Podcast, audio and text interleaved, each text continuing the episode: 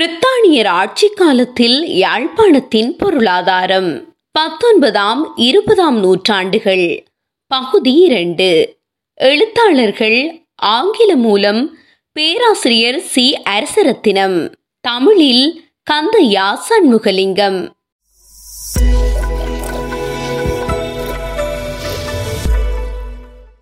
கூலிகள். பத்தொன்பதாம் இருபதாம் நூற்றாண்டுகளில் கூலியின் போக்கு எவ்வாறு அமைந்தது என்பதை அறிந்து கொள்வதும் அதனை ஆதாரமாக கொண்டு சமூகத்தின் பல்வேறு பிரிவினரதும் வாழ்க்கை தரம் எப்படி இருந்தது என்பதை ஊகித்து அறிவதும் சுவாரஸ்யமானதொரு விடயமாகும். ஆயிரத்து எண்ணூற்று முப்பத்தைந்தில் ஒரு கூலி தொழிலாளியின் நாட்கூலி மூன்று தொட்டு அல்லது பன்னிரண்டு தசம் மூன்று சதமாக இருந்தது. கைவினை தொழிலாளி ஒருவன் ஒரு சிலிங் அல்லது ஐம்பது சதத்தை தன் உழைப்புக்கான கூலியாக பெற்றான். ஆயிரத்து எண்ணூற்று நாற்பத்தொன்றில் நாட்கூலி நாலரை தொட்டு அல்லது பதினெட்டரை சதமாக உயர்ந்திருந்தது. ஆயிரத்து எண்ணூற்று நாற்பத்தி இரண்டில் யாழ்ப்பாணத்தின் பல்வேறு பகுதிகளில் விவசாய கூலிகள் எவ்வளவு கூலியை பெற்றார்கள் என்ற விவரங்கள் கிடைக்கின்றன. இடத்துக்கிடம் கூலியின் அளவு வேறுபட்டதுடன் கூலி வழங்கப்படும் முறையிலும் வேறுபாடுகள் காணப்பட்டன. கூலி முழுவதையும் காசாக கொடுத்தல் ஒரு நேர உணவும் காசு ஒரு பகுதியும் வழங்குதல் இருநேர உணவும் காசும் வழங்குதல் கூலியாக நெல்லை வழங்குதல் நெல்லும் உணவும் வழங்குதல் என பல முறைகள் இருந்தன. வடமராட்சி தென்மராட்சி தீவு பகுதிகள் ஆகியவற்றில் கூலியை நெல்லாகவும் உணவாகவும் வழங்குதல் பெருவழக்காக இருந்தது. ஆனால் யாழ்ப்பாண நகர பகுதிகளில் கூலியை காசாக வழங்கும் வழக்கம் இருந்தது. வலிகாமம் மேற்கிலும் கிழக்கிலும் காசும் உணவும் வழங்கப்படும் வளமை இருந்தது. ரெண்டு பணம் அல்லது பனிரெண்டு அரை சதம் கூலியாக வழங்கப்பட்டது. அத்தோடு சில வேளை உணவும் வழங்கப்படும். சில வேளை உணவு வழங்கப்படுவதில்லை. ஒரு நேர உணவின் பெறுமதி ஒரு பணம் அல்லது ஆறரை சதம் என மதிப்பிடப்பட்டது. முஸ்லிம் கூலி தொழிலாளருக்கு மூன்று பணம் அல்லது பத்தொன்பது சதம் கூலியாக வழங்கப்பட்டது. அவ்வாறு உயர் கூலி வழங்கப்படுவதால் உணவு கொடுக்கப்படுவதில்லை. பதினெட்டாம் நூற்றாண்டின் கூலி வீதங்களை பார்க்கும் போது மெய்க்கூலி குறைந்து சென்றதையும் உணவு மற்றும் அத்தியாவசிய பண்டங்களின் விலை உயர்ச்சிக்கு ஏற்றதாக கூலி உயர்ந்து செல்லவில்லை என்பதையும் காண முடிகிறது. விவசாய கூலி தொழிலாளர்கள் ஏறக்குறைய பட்டினி நிலையிலேயே வாழ்ந்தனர். உழைப்புக்கான கேள்வி பருவகாலத்திற்கு ஏற்ப மாறுவதாலும் அவர்கள் வாழ்க்கை கஷ்டமானதாக இருந்தது. ஆயிரத்து எண்ணூற்று தொன்னூற்று நான்காம் ஆண்டுக்கான விவசாய கூலிகள் பற்றிய விவரமான புள்ளி விவரங்கள் உள்ளன. இவற்றை கொண்டு கூலி விகிதங்களின் போக்கை கணிப்பிட முடிகிறது. மீண்டும் யாழ்ப்பாணத்தில் இடத்துக்கிடம் கூலியின் அளவிலும் கூலி வழங்கும் முறையிலும் மாற்றங்கள் இருந்ததை அவதானிக்க முடிகிறது. யாழ்ப்பாண நகரிலும் அதனை அண்மித்த கிராமங்களிலும் கூலிக்கான கேள்வி உயர்வாக இருந்ததால் உயர் கூலி அவ்விடங்களில் வழங்கப்பட்டது. பளை பச்சிலைப்பள்ளி பூநகரி ஆகிய இடங்களிலும் கூலியாட்கள் போதியளவு இன்மையால் உயர்கூலி வழங்கப்பட்டது. ஒரு நாளைக்கான சராசரி கூலி இவ்விடங்களில் பதினெட்டு சதம் முதல் நாற்பத்தி இரண்டு சதமாக இருந்தது. யாழ்ப்பாண நகரில் முப்பத்தைந்து சதம் பணக்கூலியாகவும் ஆறு சதம் பெறுமதியுள்ள ஒரு நேர உணவும் வழங்கப்பட்டது. ஏனைய பகுதிகளில் கூலி குறைவாக இருந்தது. வலிகாமம் கிழக்கில் பதினெட்டு சதம் முதல் இருபது சதமாகவும் வலிகாமம் மேற்கில் இருபத்தி நான்கு தொடக்கம் முப்பத்தொரு சதமாகவும் இருந்தது. கூலியை நெல்லாக வழங்கிய போது கூலியின் பெறுமதி நாளொன்றுக்கு நாற்பத்தி இரண்டு சதம் வரை உயர்வாக இருந்தது. ஐம்பது ஆண்டுகால எல்லைக்குள் விவசாய கூலிகள் இரண்டரை மடங்கு உயர்ந்திருந்ததை மேற்குறித்த புள்ளி விவரங்கள் எடுத்து காட்டுகின்றன. அத்தியாவசிய பொருட்களின் விலைகள் பற்றிய புள்ளி விவரங்கள் இன்மையால் கூலியின் உயர்வை பொருட்களின் விலை உயர்வோடு ஒப்பிட்டு கருத்துரைக்க முடியவில்லை. ஆயிரத்து எண்ணூற்று நாற்பத்தி இரண்டில் ஒரு கொத்து நெல்லின் விலை நான்கு சதமாக இருந்தது. இது ஆயிரத்து எண்ணூற்று தொன்னூற்று நான்கில் ஏழு சதமாக உயர்ந்திருந்தது. கூலிகள் நெல்லின் விலையை விட வேகமாக உயர்ந்து சென்றதை இது எடுத்து காட்டுகிறது. வாழ்க்கை செலவை கணிப்பதில் அரிசியின் விலை ஒரு அம்சம் மட்டுமே ஆகும். ஏனைய பல அத்தியாவசிய பொருட்களான உடுப்புடவை வாடகை மரக்கறி வகைகள் உணவில் சேர்ப்பதற்கான எண்ணெய் ஆகியவற்றின் விலைகளும் இக்கணிப்பில் சேர்க்கப்பட வேண்டும். அரிசியின் விலை. யாழ்ப்பாண மக்கள் தமது உணவு தேவைக்கான அரிசியின் பெரும்பகுதியை இறக்குமதி மூலமே பெற்றுக்கொண்டனர் இதனால் அரிசியின் நிரம்பலுக்கு ஏற்ப அதன் விலையில் ஏற்ற இறக்கங்கள் ஏற்பட்டன. இக்காரணத்தால் இருபதாம் நூற்றாண்டின் முதற் பத்தாண்டு காலத்தில் அரிசியின் விலை சிலவாறு எல்லைக்குள் ஒரு புசல் டூ ரெண்டு தசம் ஐம்பதிலிருந்து டூ ஆறு வரை ஏறி இறங்குவதாக இருந்தது. இந்த ஏற்ற இறக்கங்கள் மக்களுக்கு மிகுந்த இன்னல் விளைவிப்பனவாய் இருந்தன குறிப்பாக நாட்கூலி பெறுவோர் மிகுந்த கஷ்டப்பட்டனர். யாழ்ப்பாணத்தில் வாழ்ந்த செட்டி வியாபாரிகள் சிலரது கையில் அரிசி வர்த்தகம் இருந்து வந்தது. யாழ்ப்பாணத்தில் அரிசி பற்றாக்குறை ஏற்பட்டாலோ அல்லது இந்தியாவில் விளைச்சல் குறைவு ஏற்பட்டாலோ விலை திடீரென உயரும். இறக்குமதியை தமது கட்டுப்பாட்டில் வைத்திருந்த இவ்வர்த்தகர்கள் விலைகளை தீர்மானிக்கும் சக்தியுடையவர்களாய் இருந்தனர். விலைகள் கட்டுமீறி உயரும் போது குடிமக்கள் கலகம் செய்வர் என்ற பயம் இருந்ததால் அரசாங்க அதிபர் இவ்விடயத்தில் தலையிடும் தேவை ஏற்படும். நிலைமை நன்றாக அமைந்து விலைகள் குறைவடைந்தால் அரிசியின் நுகர்வு அதிகரிக்கும். உள்ளூரில் உற்பத்தி வீழ்ச்சியடைந்து அரிசியின் விலை ஏறும் போது மக்கள் உலர் தானியங்களையும் பனம்பொருட்களையும் உணவு தேவைக்காக கூடிய அளவில் பயன்படுத்துவர். புகையிலை உற்பத்தியும் ஏற்றுமதி வர்த்தகமும். குடாநாட்டின் பொருளாதாரத்தில் பெரும் பங்கினை வகித்த புகையிலை பயிரின் முக்கியத்துவம் பற்றி மேற்குறித்த பின்னணியில் புரிந்து கொள்ளலாம். பதினெட்டாம் நூற்றாண்டில் இந்திய சந்தையில் யாழ்ப்பாணத்தின் புகையிலை முக்கிய இடத்தை பெற்றுக்கொண்டது யாழ்ப்பாண புகையிலை மதுரை தஞ்சாவூர் ஆகிய இடங்களுக்கும் கிழக்கு கடற்கரை பகுதிகளுக்கும் ஏற்றுமதி செய்யப்பட்டதாயினும் அதன் பெரும்பங்கு மலபார் பகுதிக்கே ஏற்றுமதி செய்யப்பட்டது. யாழ்ப்பாணத்தில் உற்பத்தி செய்யப்பட்டு அங்கு பதப்படுத்தப்பட்ட புகையிலை மலையாளத்தில் உள்ளவர்களின் சுவை உணர்வுக்கு ஏற்றதாக இருந்தது. அதனால் அப்பகுதி மக்கள் அதனை விரும்பி உபயோகித்தார்கள். மலபார் பகுதிக்குள் யாழ்ப்பாண புகையிலையை இறக்குமதி செய்து விற்பனை செய்யும் தனியுரிமை தனக்கே உரியதென திருவிதாங்கூர் அரசர் பிரகடனப்படுத்தி இருந்தார். அது அவருக்கு மிகுந்த லாபம் தரும் வர்த்தகமாக இருந்தது. இதனால் மலபார் அரசுக்கும் யாழ்ப்பாண உற்பத்தியாளர்களுக்கும் இடையில் ஓர் அந்யோன்யமான உறவு வளர்ச்சி பெற்றிருந்தது. யாழ்ப்பாணத்தின் புகையிலை உற்பத்தியாளர்கள் மலபார் சந்தையை நம்பியிருந்தனர். வருடா வருடம் உயர்ந்து சென்ற கேள்விக்கு அமைய தமது உற்பத்தியை மலபார் சந்தைக்கு அவர்கள் அனுப்பி வைத்தனர். புகையிலை ஏற்றுமதி வரியும் வர்த்தக விரிவாக்கமும். பிரித்தானிய ஆட்சியாளர்கள் ஆரம்ப முதலே வடமாகாணத்தின் பொருளாதாரத்தில் புகையிலையின் முக்கியத்துவம் குறித்து நன்கு உணர்ந்து செயற்பட்டனர். தமது வருமானத்தை உயர்த்திக் கொள்வதற்கு புகையிலை மீது விதிக்கப்படும் வரி தமது வருமானத்தை அதிகரிக்கும் ஒரு வழியாக உள்ளதை அவர்கள் கண்டனர். ஆயிரத்து எழுநூற்று தொன்னூற்றி எட்டாம் ஆண்டில் புகையிலையின் ஏற்றுமதி வரியினால் டு இருநூற்று முப்பத்தி இரண்டாயிரத்து இருநூறு அரசுக்கு வருமானமாக கிடைத்தது. டச்சு ஆட்சியில் ஒரு ஆண்டுக்கான புகையிலை ஏற்றுமதி வரி டு எண்பதனாயிரத்தை தாண்டவில்லை என்பது குறிப்பிடத்தக்கது. பிரித்தானியர் ஆட்சியின் முதற் பத்தாண்டு காலத்தில் புகையிலையின் ஏற்றுமதி வரி இருபத்தைந்து வீதமாக இருந்தது. தென்னிந்தியாவில் பிரித்தானியர் அமைதியை ஏற்படுத்திய பின் புகையிலையின் கேள்வி உயர்ந்ததால் வர்த்தகமும் விரிவடைந்தது. யாழ்ப்பாணத்திலிருந்து ஆண்டுக்கு இரண்டரை மில்லியன் ராத்தல் புகையிலை ஏற்றுமதியாயிற்று என கணக்கிடப்பட்டுள்ளது. இத்தொகையில் அறுபத்தெட்டு வீதம் மலபாருக்கு சென்றது. ஏறக்குறைய முப்பது வீதம் தென்கிழக்கு ஆசிய நாடுகளுக்கும் மிகுதி தென்னிலங்கைக்கும் ஏற்றுமதி ஆயிற்று பதினெட்டாம் நூற்றாண்டிலிருந்து திருவிதாங்கூர் சந்தைக்கும் புகையிலை ஏற்றுமதியாயிற்று. காலப்போக்கில் தென்கிழக்காசிய சந்தைக்கும் ஏற்றுமதி விரிவாக்கம் பெற்றது. தென்கிழக்காசியாவின் வர்த்தகத்தில் தென்னிந்தியாவின் நாகூர் கடலூர் ஆகிய இடங்களைச் சேர்ந்த முஸ்லிம் வணிகர்கள் ஈடுபட்டிருந்தனர். இவர்களோடு பங்காளிகளாகச் சேர்ந்து செட்டிகள் சிலரும் இவ்வர்த்தகத்தை நடத்தினர்.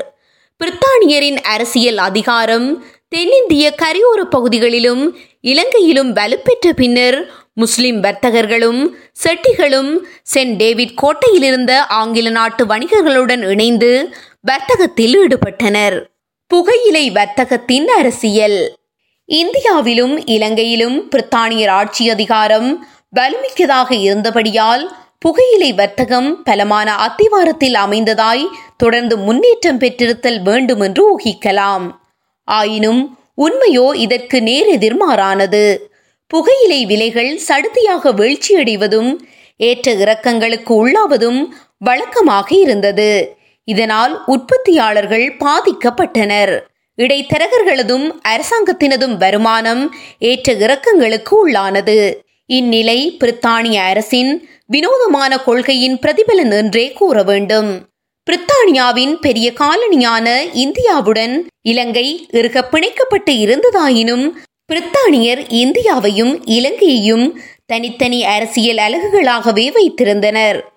திருவிதாங்கூர் சுயாட்சியுடைய அரசாக பிரித்தானியாவின் மேலாளுகைக்கு உட்பட்டு இருந்த காரணத்தாலும் நிலைமை மேலும் சிக்கலடைந்தது. திருவிதாங்கூர் அரசர் புகையிலை வர்த்தகத்தை தனது ஏகபோக உரிமையாக வைத்திருந்தபடியினால் விலைகளையும் இறக்குமதி அளவையும் அவரே தீர்மானித்தார். புகையிலை வர்த்தகத்தை தடையற்ற சுதந்திர வர்த்தகமாக வைத்திருக்க யாழ்ப்பாணம் விரும்பிய போதும் அரசர் அதற்கு இணங்கி வரவில்லை. இலங்கை அரசாங்கம் ஆயிரத்து எண்ணூற்று பன்னிரெண்டாம் ஆண்டில் புகையிலையின் கொள்வனவையும் மலபாருக்கு அதனை ஏற்றுமதி செய்வதையும் அரசாங்கத்தின் தனி உரிமையாக்கியது. அத்தோடு புகையிலையின் ஏற்றுமதி வரியை ஐம்பது வீதமாக உயர்த்தியது.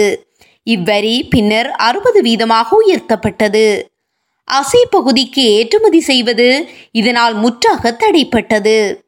வரி அதிகரிப்பின் பயனாக அச்சந்தையை முற்றாக இழந்ததோடு அசையுடனான வர்த்தகம் மீளத் தொடங்கப்பட முடியாததாகியது.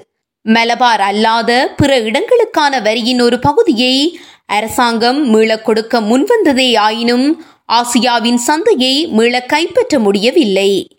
ஆயிரத்து எண்ணூற்று இருபத்தாறுக்கும் ஆயிரத்து எண்ணூற்று முப்பத்து மூன்றுக்கும் இடைப்பட்ட காலத்தில் புகையிலை ஏற்றுமதியும் உற்பத்தியும் பாதிக்கப்பட்டது. பல வர்த்தக இடைத்தரகர்கள் தம் வியாபாரத்தை மூடும் நிலை ஏற்பட்டது. ஏற்றுமதியில் ஏற்பட்ட பாதிப்பினால் யாழ்ப்பாணத்தின் நிதி முறைமை சீர்குலைந்தது. இந்திய வர்த்தகர்கள் ஆண்டுதோறும் நூற்று இருபத்தையாயிரம் முதல் நூற்று நாற்பதாயிரம் பகோடாஸ் பெறுமதியுடைய பணத்தை இறக்குமதிக்காக செலவிட்டனர். இப்பணம் குடாநாட்டுக்குள் பரிவர்த்தனைக்குரிய பணமாக சுழற்சி பெற்றது. இத்தங்க நாணயத்தை கொடுத்து அரிசி துணி வகைகள் என்பன கொள்வனவு செய்யப்பட்டன. ஏற்றுமதிகள் குறைவடைந்தமை ஒருபுறம் இருக்க அரசாங்கமே புகையிலையின் கொள்வனவை தனது ஏகபோக உரிமையாக கொண்டிருந்தது. உற்பத்தியாளர்கள் அரசினால் அச்சிடப்பட்ட பணத்தாள்களை பெற்றனர். இக்காகித பணம் நாட்டுக்கு வெளியே செலாவணி மதிப்பு அற்றதாக இருந்தது. இதனை அந்நிய வர்த்தகர்கள் ஏற்றுக்கொள்ள மறுத்தனர். இதனால் குடாநாட்டின் அந்நிய வர்த்தகம் பாதிப்புற்றது. இறக்குமதிகளின் அளவு குறைந்தது. புகையிலை உற்பத்தியில் நெருக்கடி. புகையிலை தொடர்பான அரசாங்க கொள்கையில் இவ்விதமாக ஏற்பட்ட ஏற்ற இறக்கங்களால் அதன் உற்பத்தி பாதிக்கப்பட்டது. புகையிலை உற்பத்தியாளர்களும் பாதிப்புற்றனர். ஆயிரத்து எண்ணூற்று இருபதுகளில் மூன்றரை மில்லியன் ராத்தல் புகையிலை ஏற்றுமதி ஆயிற்று. ஆயிரத்து எண்ணூற்று முப்பதுகளில் இத்தொகை எழுநூற்று ஐம்பதாயிரம் ராத்தல்களாக குறைந்தது. இந்திய அரசாங்கம் திருவிதாங்கூர் சமஸ்தான அரசாங்கம். இலங்கை அரசாங்கம் என்ற மூன்று அரசாங்கங்களும் புகையிலை வர்த்தகத்தால் தமது ஆதாயத்தை இவ்வாறு பெருக்கிக் கொள்ளலாம் என்று போட்டியிட்டன. புகையிலையின் விலைகள் உயர்ந்தன. வரியின் அளவும் உயர்ந்தது. குடாநாட்டு உற்பத்தியாளர்களின் சந்தை பறிபோயிற்று. உற்பத்தியாளர்கள் செய்வதறியாது கலங்கி நின்றனர்.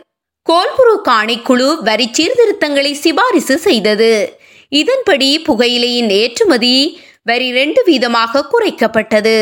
இதன் பயனாக ஏற்றுமதிகள் உடனடியாகவே உயர்ந்தன.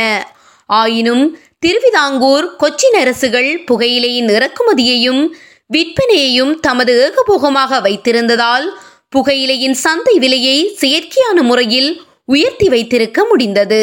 மிக உயர் விலையை கொடுத்து நுகர்வாளர்கள் கொள்வனவு செய்ய வேண்டி இருந்ததால் யாழ்ப்பாண புகையிலையின் கேள்வி குறைந்தது. இந்திய அரசாங்கம் திருவிதாங்கூர் அரசின் தனியுரிமை கொள்கையை கைவிடும்படி கேட்க விருப்பம் கொள்ளவில்லை. திருவிதாங்கூருக்கான ஏற்றுமதியிலேயே யாழ்ப்பாண புகையிலை உற்பத்தியாளர்கள் தங்கியிருந்தனர். இவ்வாறான நிலையிலிருந்து தப்பிக்க வழியில்லாத நிலையில் மலபாரின் ஏனைய பகுதிகளிலும் சென்னை மாகாணத்திலும் தரம் குறைந்ததும் மலிவானதுமான புகையிலை வகைகள் சந்தையை பிடித்துக் கொண்டன. இதனால் இந்திய ஏற்றுமதி சந்தையை யாழ்ப்பாணம் இழந்தது. புகையிலை உச்சகட்ட உற்பத்தி. ஆயிரத்து எண்ணூற்று எண்பது தொடக்கம் ஆயிரத்து தொள்ளாயிரம். பத்தொன்பதாம் நூற்றாண்டின் பின்னரை பகுதியில் திருவிதாங்கூர் அரசின் தனியுரிமை கொள்கை கைவிடப்பட்டதால் புகையிலை ஏற்றுமதி அதிகரித்து உற்பத்தியிலும் முன்னேற்றம் ஏற்பட்டது. திருவிதாங்கூர் அரசு புகையிலை மீது இறக்குமதி வரியை மட்டும் மறவிட்டது ஆயிரத்து எண்ணூற்று எண்பது தொடக்கம் ஆயிரத்து தொள்ளாயிரம் காலப்பகுதி யாழ்ப்பாணத்தில் புகையிலை உற்பத்தியின் உச்சகட்டமாக அமைந்தது. யாழ்ப்பாணத்தில் புகையிலை செய்கையின் கீழ் இருந்த நிலப்பரப்பின் அளவு அதிகரித்தது. இக்காலத்தின் ஏற்றுமதி பற்றிய புள்ளி விவரங்கள் புகையிலை உற்பத்தியின் முன்னேற்றத்தை எடுத்து கூறுகின்றன. இக்காலத்தில் ஏற்பட்டிருந்த உச்சநிலையை இருபதாம் நூற்றாண்டில் எட்ட முடியவில்லை. ஆயிரத்து எண்ணூற்று தொன்னூற்றாறாம் ஆண்டில் ஒரு கோடி இருநூற்று நாற்பத்து நான்காயிரத்து எழுநூற்று ஐம்பத்தி ரெண்டு ராத்தல் புகையிலை ஏற்றுமதியாயிற்று. இதுவே எந்த ஒரு ஆண்டிலும் எட்டப்படாத உயரளவாக இருந்தது. இவ்வாண்டின் தொகைக்கு கிட்டிய உயர் ஏற்றுமதி ஆயிரத்து எண்ணூற்று எழுபத்தைந்தில் அடைய பெற்றிருந்தது. அவ்வாண்டில் ஒரு கோடி நூற்று எண்பத்தெட்டாயிரத்து ஐநூற்று இருபத்தெட்டு ராத்தல் புகையிலை ஏற்றுமதியாயிற்று. ஆயிரத்து எண்ணூற்று தொன்னூற்றாறாம் ஆண்டின் புகையிலை ஏற்றுமதி வருமானம் ரூபா பத்தொன்பது லட்சத்து பதினெட்டாயிரத்து தொள்ளாயிரத்து ஐம்பது ஆகும். ஆயிரத்து எண்ணூற்று எண்பது தொடக்கம் ஆயிரத்து தொள்ளாயிரம் ஆண்டு காலத்தில் ஆண்டு ஒன்றிற்குரிய ஏற்றுமதி எழுபத்து நான்கு மில்லியன் ராத்தலுக்கு மேற்பட்டதாகவே இருந்தது. ஏற்றுமதி வருமானமும் ஆண்டுக்கு டூ பதினான்கு லட்சம் முதல் டூ பத்தொன்பது லட்சம் வரையில் உயர்நிலையில் இருந்தது. யாழ்ப்பாணத்தின் புகையிலை உற்பத்தியாளர்களான விவசாயிகளின் கொள்வனவு சக்தி இக்காலத்தில் அதிகரித்தது. புகையிலை வர்த்தக தளம்பல் நிலை. யாழ்ப்பாணத்தில் புகையிலை உற்பத்தியின் அதிகரிப்புடன் இணைந்த பல பிரச்சனைகள் இருந்தன. யாழ்ப்பாண புகையிலையின் மணமும் குணமும் மலையாள நுகர்வோருக்கு மிகவும் பிடித்திருந்தது. யாழ்ப்பாண உற்பத்தியாளர்களும் தம் சந்தையை மலபாரினை எல்லைப்படுத்தியது மட்டுமன்றி அச்சந்தைக்கு ஏற்ற புகையிலையை பயிரிடுவதில் சிறப்பு தேர்ச்சியையும் பெற்றனர். உற்பத்தி முழுவதையும் இச்சந்தைக்கு அனுப்பி வைக்கக்கூடியதாய் இருந்தபோது உற்பத்தியும் வர்த்தகமும் சுறுசுறுப்பாக நடைபெற்றன.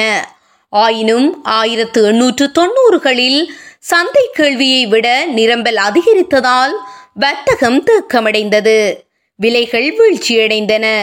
யாழ்ப்பாணத்தின் பொருளாதாரத்தின் மீது இதன் எதிர்விளைவுகள் மோசமாக இருந்ததால் அரசாங்கம் இப்பிரச்சினைக்கு தீர்வு காண வேண்டிய நிர்பந்தம் ஏற்பட்டது. ஏற்றுமதிகளை பரவலாக்கும் அவசியம் உணரப்பட்டது. இந்த இலக்கை அடைவதாயின் மலையாள பகுதியில் விருப்புக்குரியதாக இருந்த வகையை விட வேறு வகை புகையிலைகளை பயிரிட வேண்டும் என உணரப்பட்டது. இருபதாம் நூற்றாண்டின் தொடக்க ஆண்டுகளில் யாழ்ப்பாணத்தின் புகையிலையின் சந்தை திருவிதாங்கூரில் வீழ்ச்சியுற்றதால் ஏற்றுமதியும் வீழ்ச்சியுற்றது. ஆயிரத்து தொள்ளாயிரத்து ஓராம் ஆண்டில் புகையிலை ஏற்றுமதி ஐம்பத்தேழு லட்சத்து முப்பத்தாறாயிரம் ராத்தலாக குறைந்தது. அவ்வாண்டில் ஏற்றுமதி வருமானம் ஐநூற்று எழுபத்து மூவாயிரத்து அறுநூறு ரூபாய் ஆகும். ஆயிரத்து தொள்ளாயிரத்து இரண்டில் ஏற்றுமதியின் அளவு முப்பத்தெட்டு லட்சத்து எழுபதனாயிரம் ராத்தலாக மேலும் வீழ்ச்சியுற்றது. அவ்வாண்டின் ஏற்றுமதி வருமானமும் நானூற்று ஐம்பத்து நான்காயிரத்து தொள்ளாயிரத்து அறுபத்தி ஏழாக குறைந்திருந்தது. உற்பத்தியின் வீழ்ச்சியும் விலைகளின் சடுதியான வீழ்ச்சியும் ஏற்றுமதி வருவாயின் வீழ்ச்சிக்கு காரணமாயின. இருபதாம் நூற்றாண்டில் ஏற்பட்ட விலை வீழ்ச்சி தொடர்ந்தது. பழைய நிலைக்கு மீளவோ விவசாயிகளுக்கு நிவாரணம் தேடவோ முடியவில்லை. விவசாய நிபுணர்கள் சிகரெட் புகையிலையின் உற்பத்தியை யாழ்ப்பாணத்தில் அறிமுகம் செய்தனர். திருவிதாங்கூர் சந்தையிலும் சாதகமான நிலை மீண்டும் தோன்றிய போதிலும் முன்னைய நிலைக்கு அது முன்னேற முடியவில்லை. ஆயிரத்து தொள்ளாயிரத்து இருபதுகளில் யாழ்ப்பாணத்தின் புகையிலை ஏற்றுமதி இரண்டரை மில்லியன் ராத்தல் முதல் நான்கு மில்லியன் ராத்தல் வரையிலானதாக இருந்தது. இவ்வாறான ஏற்ற இறக்கங்கள் இருந்தபோதும் புகையிலை உற்பத்தி மூலம் யாழ்ப்பாணத்திற்கு குறிப்பிடத்தக்க அளவு வருமானம் கிடைத்தது. பல விவசாயிகள் நெற்செய்கைக்கு பதிலாக வருமானம் தரும் பயிரான புகையிலை செய்கையில் ஈடுபட்டு நன்மை பெற்றனர். ஆயிரத்து தொள்ளாயிரத்து பத்துக்களில் ஏற்பட்ட விலை வீழ்ச்சியின் காரணமாக விவசாயிகளுக்கு கிடைத்த வருமானம் குறைவாகவே இருந்தது. புகையிலையின் உற்பத்தி செலவு உயர்வாக இருந்தது. ஆனால் விவசாயிகள் தாம் உற்பத்தி செய்த புகையிலைக்கு பெற்றுக்கொண்ட விலை உயர்வாக இருக்கவில்லை. ஆயினும் புகையிலையினால் யாழ்ப்பாணத்திற்கு கிடைத்த பண வருவாய் பலருக்கு தொழில் வாய்ப்பை வழங்கியது. விவசாய கூலி ஆட்கள் புகையிலையை பதப்படுத்துவோர் ஏற்றி இறக்கல் தொழிலில் ஈடுபடுவோர் இடைத்தரகர்கள் கப்பல் தொழிலாளர்கள் என பலதரப்பட்டவர்கள் நன்மை பெற்றனர். ஆயிரத்து தொள்ளாயிரத்து இருபத்தொன்றில் புகையிலை தோட்டங்களில் இருபத்தையாயிரம் கூலி ஆட்கள் வேலை செய்தனர். புகையிலை பயிரிடும் பகுதிகளில் நெற்றிகையை செய்து வந்த பகுதிகளை விட ஒப்பீட்டளவில் செழிப்பு நிலை காணப்பட்டது. பனம்பொருள் உற்பத்தி. பனி உற்பத்தி பொருட்கள் யாழ்ப்பாண மக்களின் வாழ்க்கைக்கு உதவும் பொருளாதார துணைப்பண்டங்களாக இருந்து வந்தன. பனிமரங்களின் சிலாகைகள் ஏற்றுமதி செய்யப்பட்டன. இவ்வேற்றுமதி கடுமையான கட்டுப்பாடுகளை உடையதாய் இருந்தது பனைவளம் அழிந்து விடாமல் பாதுகாக்கும் நோக்குடன் இக்கட்டுப்பாடுகள் விதிக்கப்பட்டன. நெல் உற்பத்தி போதிய அளவு இல்லாத இடங்களிலும் இறக்குமதி செய்யப்பட்ட அரிசியை கொள்வனவு செய்வதற்கு போதிய அளவு பணம் இல்லாத பகுதிகளிலும் பணப்பொருட்களை மக்கள் பதில் உணவாக கொண்டனர். ஆயிரத்து எண்ணூற்று தொண்ணூறுகளில் யாழ்ப்பாணம் தீவு பகுதிகள் வன்னி ஆகிய இடங்களிலிருந்து சேகரிக்கப்பட்ட பனந்தும்பு ஏற்றுமதி செய்யப்பட்டது. டாவசூர் அண்ட் கோ எனும் கம்பெனி யாழ்ப்பாணத்தில் உள்ள முகவர் ஒருவர் மூலம் ஏற்றுமதி வர்த்தகத்தை நடத்தியது. இதன் மூலம் குறிப்பிட்டு சொல்லத்தக்களவு வருமானம் யாழ்ப்பாணத்திற்கு கிடைத்தது. பனங்காணிகளின் சிற்றுடைமையாளர்களும் பனந்தும்பை சேகரித்த வறியவர்களான தொழிலாளர்களும் இடைத்தரகர்களும் இதனால் பயன்பெற்றனர் தொடக்கம் முதலே பெருந்தொகை பனந்தும்பு ஏற்றுமதி ஆயிற்று. ஆயிரத்து எண்ணூற்று தொன்னூற்றி ஒன்றில் தொள்ளாயிரத்து இருபத்தெட்டு அந்தர் ஆயிரத்து எண்ணூற்று தொன்னூற்று இரண்டில் பன்னீராயிரத்து நூற்று எழுபத்தேழு அந்தர் ஆயிரத்து எண்ணூற்று தொன்னூற்று மூன்றில் எட்டாயிரத்து எழுநூற்று நாற்பத்து மூன்று அந்தர் என்ற அளவுகளில் ஏற்றுமதி செய்யப்பட்டது. மேற்படி மூன்று ஆண்டுகளிலும் முறையே டு நூற்று இருபத்து இரண்டாயிரத்து ஐநூற்று ஐம்பத்தொன்பது டு நூற்று ஐம்பத்தாறாயிரத்து அறுநூற்று எழுபத்து இரண்டு டு நூற்று பதினையாயிரத்து அறுநூற்று அறுபத்தைந்தென ஏற்றுமதி வருமானம் கிடைத்தது. ஒரு ராத்தல் தும்பிற்கு டு ஒன்பது விலையாக கிடைத்தது.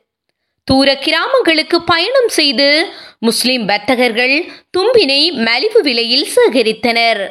லாபம் தரும் இம்முயற்சியில் எல்லோரும் ஆர்வம் காட்டினர். தும்பை சேகரிப்பதற்காக ஆயிரக்கணக்கில் இளம் பனைமரங்கள் தரிக்கப்பட்டன. கள்ளர் கூட்டம் இரவு வேளைகளில் பிறரது பனங்கூடல்களுக்குள் புகுந்து களவெடுத்தனர். இத்தகைய அழிவு வேலைகள் பற்றி அரசாங்கத்திற்கும் பல முறைப்பாடுகள் அனுப்பப்பட்டன. கிராம தலைமை அதிகாரிகளும் இவ்வழிவினை தடுப்பது பற்றியும் பனிமரங்கள் அழிந்து போய்விடும் என்பது பற்றியும் மேலிடத்திற்கு எடுத்து கூறினர். இதன் பயனாக பனந்தும்பு சேகரிப்பதில் கட்டுப்பாடுகள் விதிக்கப்பட்டன. ஆண்டொன்றுக்கு நான்காயிரம் தொன்னாக ஏற்றுமதியின் அளவும் குறைக்கப்பட்டது. தொடரும்.